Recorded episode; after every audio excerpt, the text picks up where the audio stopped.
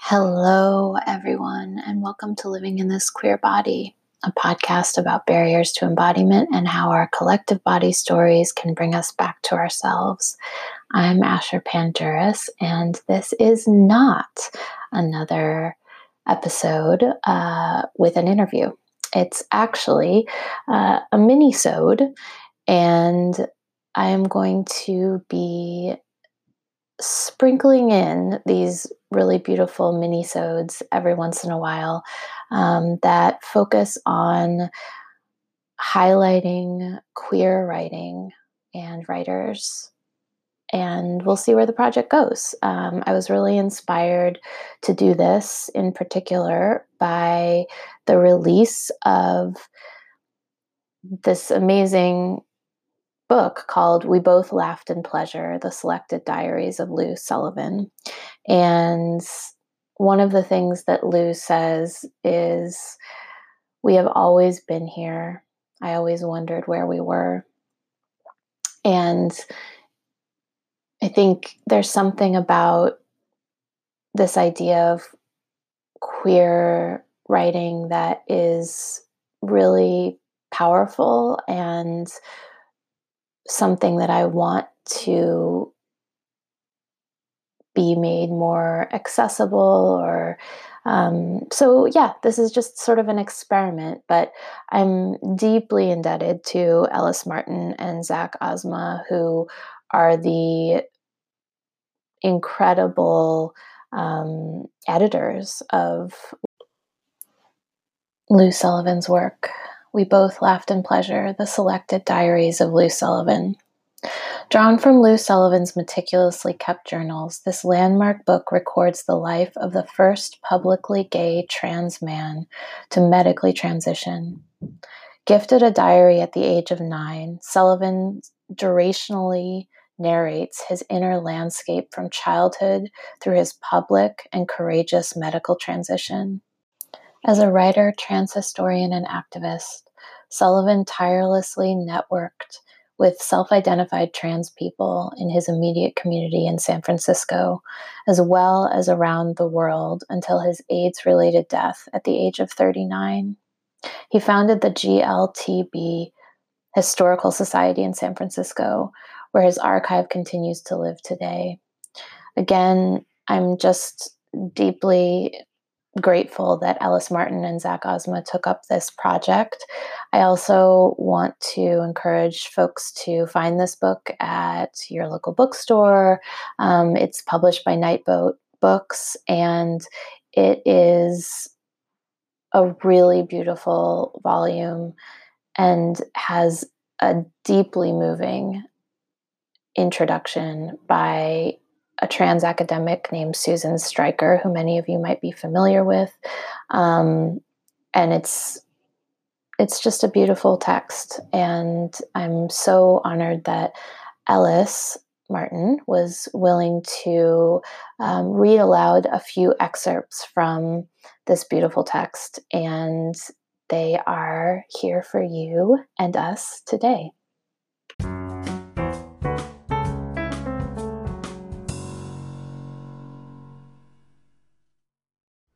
Early Saturday morning, we take off north of the city. Bridget, Charlie, Jake, Brian, Kathy, and Cheney, Mary, Rusty, Buddy, and I. I had gone after work Friday to a swank gay men's clothing store on Castro and finally bought myself a new pair of swim trunks. And I looked beautiful. I looked beautiful in it. We got to a place about 60 miles north called Sugarloaf State Park or something and set up camp. I complained there was no swimming hole and found out about a nearby swimming area. I was the fun Uncle Lou and watched Buddy playing frisbee with Jake, Bree, and Cheney while the rest of them put the campsite together. I felt very independent traveling light, only having to worry about my own care, not a family's. We all laid in the sun, and when we got bored, piled into the car, went to the swimming hole. Spring Lake, do you believe it? It was perfectly beautiful. Roped off shallow area for the kids, rent inner tubes, paddle boats. No problem with drinking, smoking, or playing music. It was perfect. I watched the young men and felt so attractive, even though I still have to put tape over my scars to keep the sun off them. Who cares, anyways? I was still one of the best looking guys around.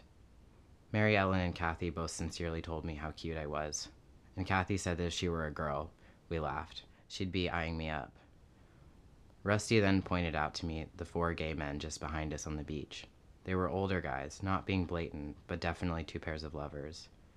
Therefore, I put on a little show for them, and they watched as I pranced around, sunning myself, oiling myself, combing my hair, toweling dry. In the morning, I waked to the birds chirping above my head. It was dewy out, but already warming.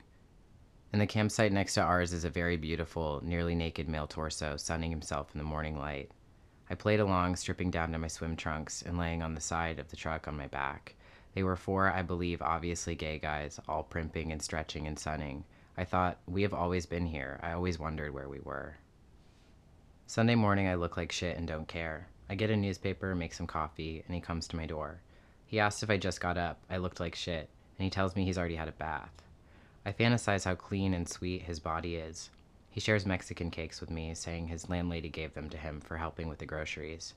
He says my coffee's good for being instant, and I beg his pardon, explaining that it was expensive French roast coffee. I said, You have a lot lower opinion of me than I thought you did. I play Lou Reed, good music. He hangs around in my living room, shadowboxing with himself, leaning out the window. I go into the next room and fold my laundry, and I'm so aware of him. I love him so much. I try so hard not to panic, but he simply looks at me and smiles coquettishly. We were walking down Broadway. I saw him and couldn't resist taking hold of him from behind, tickling him, as I had done before. But this time there happened to be some broad there from one of the strip joints, and he got pissed she saw it. He shoved me off and warned, Leave me alone, Lou. I'm a real macho guy, Lou. I looked at him incredulously. I seem to do that a lot, hey? And said, You're really a macho guy? I just shook my head. Later, he says to me, Lou, I like you. I just like you. I don't love you or anything. I said back to him, You just told me you loved me. After being initially startled, he got that intellectual look and said, Sometimes I just say things because they seem right at that moment. I talked to Dan a little, trying to cool down. Then I turned to T and said, Man, don't talk shit to me. Don't tell me shit. He knew what I meant, too. He put his head on my face. He laid his palm of his hand on my cheek and said, Lou, don't start freaking out and the warmth of his touch quieted me. Earlier in the evening, I had jostled him around affectionately, and he responded saying, Be rough with me, Lou. I like that. I said, Yeah, I do too. He's wearing a St. Christopher's medal. I tried to take it out of his shirt twice, but he kept stuffing it back in. I remember Bo. I remember his gold chain. Friday night, we lay in my bed, he naked, me with my shorts on, and watched TV. He lay on his stomach with a small, well shaped butt in the air. We slept with his feet in my head at one end and my feet in his head at the other, and sometimes cuddled up in that position. Saturday, at his suggestion, we drove up the coast to the Russian River, gay Mecca. Arriving so late in the afternoon, we decided to sleep in the car and stay the next day.